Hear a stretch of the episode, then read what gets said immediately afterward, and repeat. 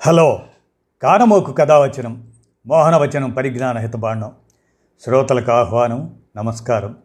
చదవదవినెవరు రాసిన తదుపరి చదివిన వెంటనే మరొక పలువురికి వినిపింపబూనిన అది ఏ పరిజ్ఞాన హితబాండమవు పో మహిళ మోహనవచనమై విరాజిల్లు. పరిజ్ఞాన హితబాండం లక్ష్యం ప్రతివారీ సమాచార హక్కు ఆ స్ఫూర్తితోనే. ఇప్పుడు డాక్టర్ కొడవటి గంటి రోహిణి ప్రసాద్ గారి రచన అతీంద్రియ శక్తులు ఆటవిక మనస్తత్వం అనే విశ్లేషణాత్మక సమాచారాన్ని మీ కానమోకు స్వరంలో వినిపిస్తాను. వినండి. అతీంద్రియ శక్తులు ఆటవిక మనస్తత్వం డాక్టర్ కొడవటి గంటి రోహిణి ప్రసాద్. అతీంద్రియ శక్తులు గురించిన భావనల్లో ప్రతివారికి భౌతిక శరీరంతో పాటుగా దానికి భిన్నమైన ఒక ఆత్మ వంటిది ఉంటుందన్న నమ్మకం ప్రధానమైంది. శరీరం భౌతికంగా నశించిపోయిన తర్వాత కూడా ఆత్మకు అస్తిత్వం ఉంటుందని చాలామంది నమ్ముతారు. మానవ చరిత్రను పరిశీలిస్తే ఇటువంటి నమ్మకాలు ఆటవిక దశలోనే రూపొందినట్టు తెలుస్తుంది. నిద్రలో కలలు కంటున్నప్పుడు ఆత్మ శరీరం నుంచి వేరై లోకమంతా కలయదిరుగుతున్నట్లు అనిపిస్తుంది. చావుకు నిద్రకు పోలికలున్నట్లు ఆది మానవులు భావించారంటే విడ్డూరం లేదు. దీర్ఘనిద్ర తర్వాత కూడా ఆత్మ స్వేచ్ఛగా తిరుగుతూనే ఉండాలి. దానికి చావు ఉండదు. నిరూపణ అవసరం లేని ఇలాంటి నిరపాయకరమైన నమ్మకాలు ఎవరినీ బాధించవు సరికదా? కొంత ఊరటను కూడా ఇస్తాయి. అభ్యంతరమేదీ లేకపోవడంతో ఆనాటి ప్రజలు తమ శరీరాల్లో నశించే లేనిదేదో ఉందని అది భౌతిక శరీరంతో సంబంధం లేని పదార్థమని నమ్మసాగారు. ఈ ఆత్మ అనేది శరీరాన్ని శాసించి నియంత్రించగలదు. నిద్రలోనూ మెలకుగా ఉన్నప్పుడు కూడా అద్భుతాలు సాధించగలదు. మన తెలివితేటలకు జ్ఞానానికి అదే కారణం. అందుచేతనే కాటికి కాళ్ళు చాచుకున్న వృద్ధులు కూడా వివేకంతో మాట్లాడతారు. మరికొద్ది రోజుల్లోనే వారు చనిపోతున్నారన్న మాటే కానీ మరి వారి అనుభవము జ్ఞాన సంపద ఎక్కడికి పోతాయి? ఎక్కడికి పోవు? వారి తరువాత కూడా ఆత్మరూపంలో కొనసాగుతాయి. వడలి జబ్బులతోనూ వయస్సుతోనూ కృషించి శిథిలమైన వారి శరీరాలు మెగలవు కానీ ఆత్మ సంగతి వేరు. దానికి వయసుతోనూ చావుతోనూ నిమిత్తం లేదు. మనుషులు ఒక చోట నుంచి మరో చోటకి వలసపోవటం ఆది మానవులకు తెలుసు కనుక ఎన్నో ఏళ్ళుగా అలవాటు పడ్డ శరీరాన్ని వదిలి వెళ్ళవలసిన అవసరం ఆత్మకు కూడా ఏదో ఒకనాడు కలుగుతుందనేది వారికి సహజంగానే అనిపించి ఉంటుంది. అదొక మహాప్రస్థానం. బాల్యం యవ్వనం వార్ధక్యం వగైరాలలాగే జీవితంలో అది మరొక దశ. ఎటొచ్చి అది ఇహలోకానికి సంబంధించింది కాదు. ముసలితనంలో పోను పోను ఆప్యాయతలు అనురాగాలు తగ్గుతాయి. జీవితంలో రకరకాల అనుభవాలు పొందిన వారికి ఇలా తమ వారికి దూరం అవ్వటం తెలిసిన విషయమే. ఈనాటికి మత బోధకులు ప్రవచనాలు చేసేవారు ఇదే రకం ఇమేజరీ ఉపయోగించి ఆధ్యాత్మిక భావాలను ప్రచారం చేస్తారు. వారికి మరణానంతర అనుభవం ఏది లేకపోయినా అన్ని బంధనాలు తెంచుకున్న ఆత్మను గురించి నమ్మబలుకుతూ వారు నెలల తరబడి ఉపన్యాసాలు ఇస్తారు. వినేవాడెవడు? నీకు ఇదంతా ఎలా తెలుసు నాయనా? అని అడిగిన పాపాన పోడు. నిద్ర అనేది ఏమిటో? నిద్రలోనూ మెలకుగా ఉన్నప్పుడు మన మెదడు ఎలా పనిచేస్తుందో ఆలోచనలకు ఊహలకు భావాలకు కలలకు ఎటువంటి సంబంధం ఉంటుందో ఈనాటికి చాలామందికి తెలియదు కనుక ఇవన్నీ కలగలిసిపోయి ఆత్మ ప్రేతాత్మ వగైరాల గురించిన అమాయకమైన అపోహలు అందరిలోనూ కనబడతాయి. బాహ్య ప్రపంచంతో ఏమాత్రమూ సంబంధం లేనట్టు అనిపించే కలల ప్రపంచం మనలో మరేదో లోకంలో భ్రమిస్తున్న భావనను కలిగిస్తుంది. మన దేవుళ్ళందరూ సామాన్యంగా మనకు కలల్లోనే సాక్షాత్కరిస్తూ ఉంటారు. పరలోకాన్ని దాదాపు కళ్ళారా చూస్తున్నట్టే మనకు అనిపిస్తుంది.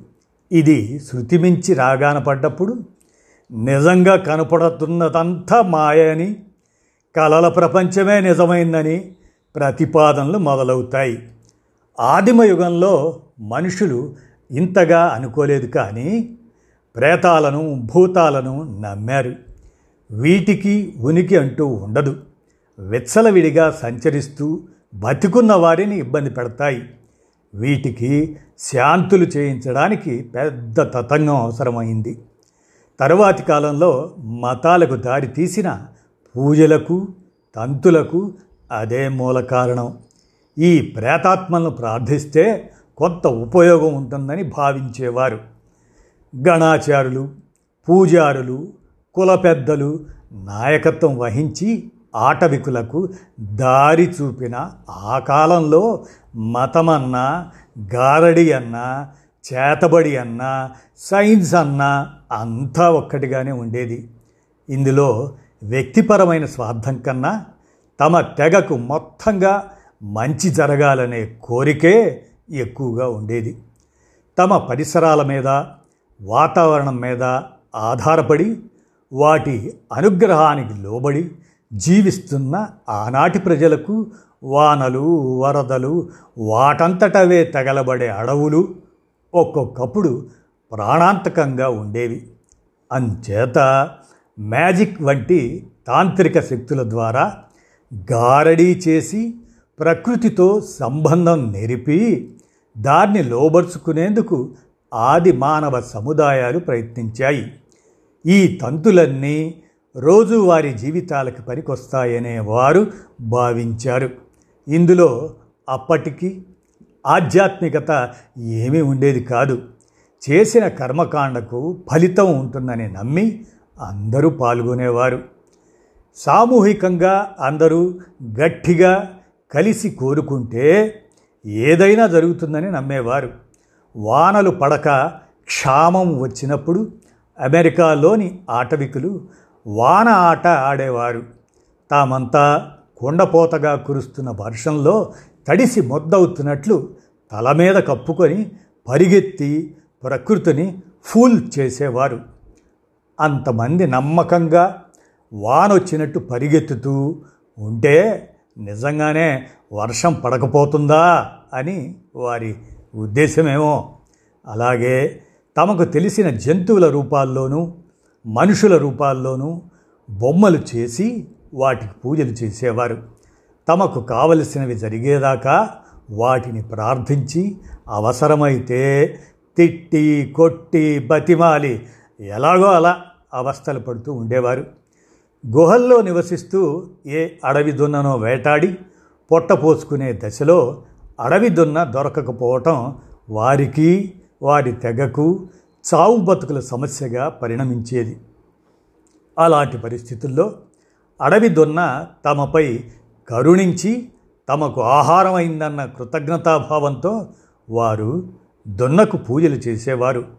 చచ్చిన దొన్న తోలు కప్పుకొని ఒకడు నృత్యం చేస్తే తక్కిన వారు మళ్ళీ దాన్ని వేటాడినట్లు అభినయించేవారు. తాము తమ పశు సంపద కలకాలం పచ్చగా ఉండాలని కోరుకునే సామాన్యమైన కోరికలు ఋగ్వేదం ప్రారంభంలో ఉన్నాయట. ఇలా అడుగడుగునా కష్టాలు పడి బతికే రోజుల్లో వారి కళ్ళకి ప్రకృతి శక్తుల వెనక ఏదో అదృశ్య హస్తం కనపడేది. ప్రతి చెట్టులోనూ సెలయేరులోనూ ఏవేవో శక్తులు భూతాలు ఉండి తమ జీవితాలకు మంచిని చెడుని చేస్తున్నాయని వారు భావించారు. వాటిని తమకు అనుకూలం చేసుకోవడానికి ఎంతో శ్రమపడి మంత్రతంత్రాల వ్యవస్థను ఏర్పాటు చేసుకున్నారు. ఇదంతా చేసినప్పటికీ ప్రకృతి శక్తులు అనుకూలించినప్పుడు అవి తమకు అర్థం కాక తమ చెప్పు చేతలలో లేనట్టుగా అనిపించినప్పుడు మతపరమైన వివరణలు ఇవ్వ ప్రయత్నించేవారు. దేవతలకు మనుషుల మీద కోపం వచ్చిందని చెప్పేవారు. ఇదేమీ ఆధునిక యుగంలో హాస్యాస్పదంగా అనుకోనక్కర్లేదు. ప్రకృతిని ఏదో పవర్ నడిపిస్తుందని అహంభావాన్ని విడనాడి ఆ సర్వేశ్వరుడికి తలవంచాలని చెప్పే ఆధునిక ప్రవక్తలు ఏ ఉద్దేశంతో చెప్పినప్పటికీ ఆదిమయుగం దాటి ముందుకు వచ్చినట్టుగా అనిపించరు.